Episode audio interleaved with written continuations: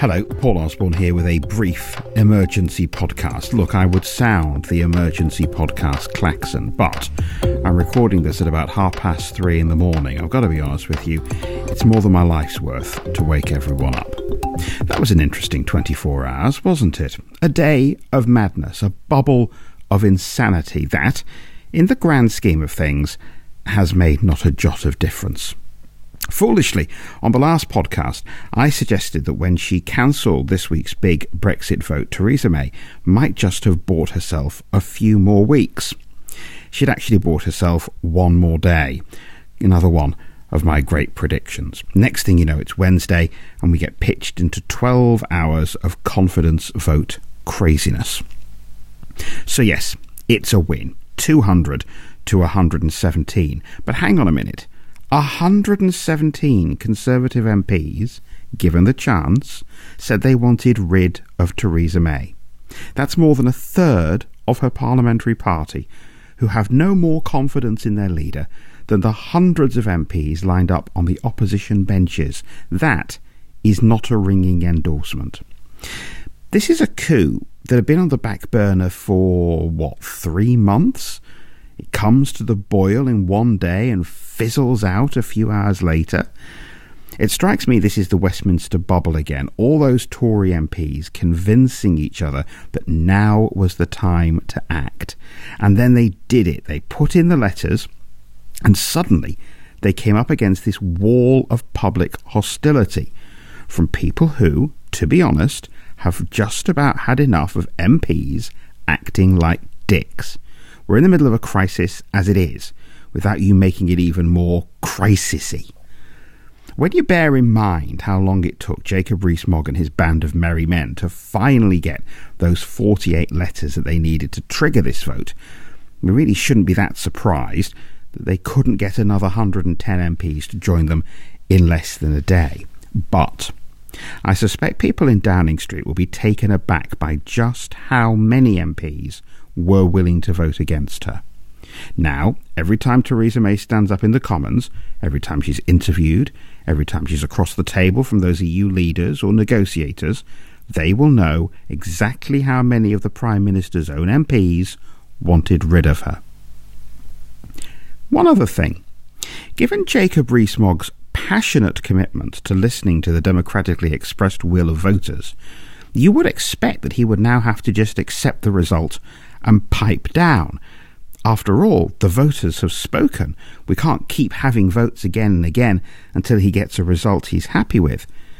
And yet he bangs on, demanding Theresa May's resignation. It's worth pointing out that not all the Prime Minister's critics have done that. A handful have accepted that they've tried and failed to unseat her, and now they need to move on. So we could see a split in the next few days among the Brexiteers. Jacob Rees-Mogg leading a faction refusing to accept that they've lost and wanting to rerun the same battle over and over again until he gets a result he likes.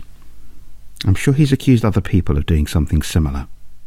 Now, this is normally the point where I would bring Robert Meakin in, but as I mentioned a moment ago, it's well after three o'clock in the morning, and like any sensible person, he is fast asleep.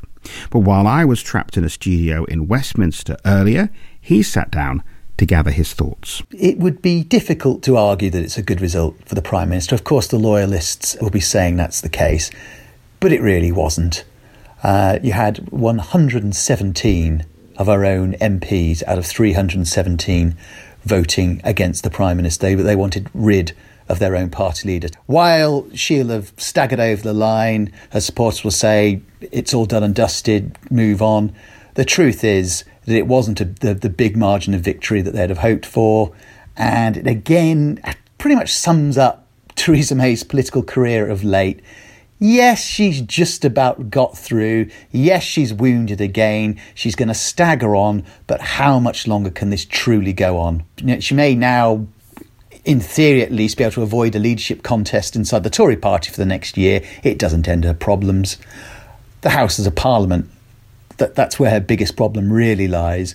And it's very difficult to see a road through for her because the said 117 Tory MPs are not going to go quiet. They're not going to suddenly say, okay, it's a fair cop, we'll go along with you, Prime Minister. And I tell you what, the Jeremy Corbyn faction of the Labour Party, which is a pretty significant number, they are certainly going to do her no favours. They're intent on trying to bring this Prime Minister down.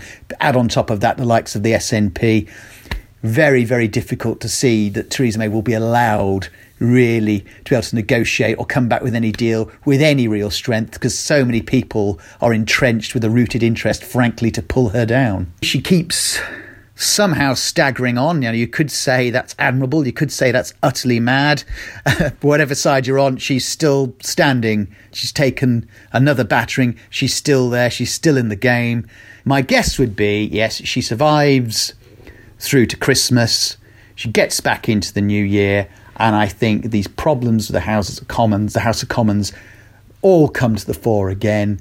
I think in the end she'll find, and it, it, it's an impossible road to get through, courtesy of the people, the Brexiteers in their own party, courtesy of the behaviour of the Labour Party, etc., etc. And I think at that point, when she realises there's no way through for her deal, a deal that won't be much different to what it is now, she will probably then be taken down. Well, there's Robert's view on what's happened. I have to say, I think he's got a point about Theresa May's future. I'm sure she wants you to think that that's the leadership issue dealt with for good, certainly for the next 12 months. I am not so sure. Firstly, there could still be a formal confidence vote in the government in the Commons if Jeremy Corbyn ever gets around to calling it. John McDonnell has hinted in the last few hours that there might be one next week then the cabinet might rise up against her. This would be the idea of the men and women in grey suits turning up to tell her her time is up. That could happen, possibly after the vote in Parliament, if the vote in Parliament ever happens. Of course, before that, the Prime Minister heads to Brussels to ask, maybe beg, for concessions. Now, the EU's been pretty clear no renegotiations, but that doesn't mean they won't agree a few warm words. Nobody wants the backstop. Nothing could be further from our mind. That'll get put in the political declaration. Of course, the political declaration has absolutely no legal weight. MPs want changes to the withdrawal agreement. That is legally binding, which is why the EU will never agree to it. So, Theresa May will come back from Brussels with nothing certainly not enough to calm that 117 strong contingent who are itching to be rid of her. And then what happens? I've absolutely no idea. I don't think she knows either. That, in a way, is the central stupid point of this whole stupid exercise. We have wasted another precious day on the road to Brexit on a vote of absolutely no consequence, a vote which has changed absolutely nothing. It's just made the Prime Minister a little bit weaker than she already was. Theresa May has won a short, meaningless battle, and her prize is she gets to stay in this god-forsaken job just a little bit longer. But the wider war, getting a Brexit deal and getting it through Parliament, that seems unwinnable. And sooner or later, she will have to put those plans to the Commons, and she will almost certainly lose. Surely then she'll have run out of road. Surely then it'll be over.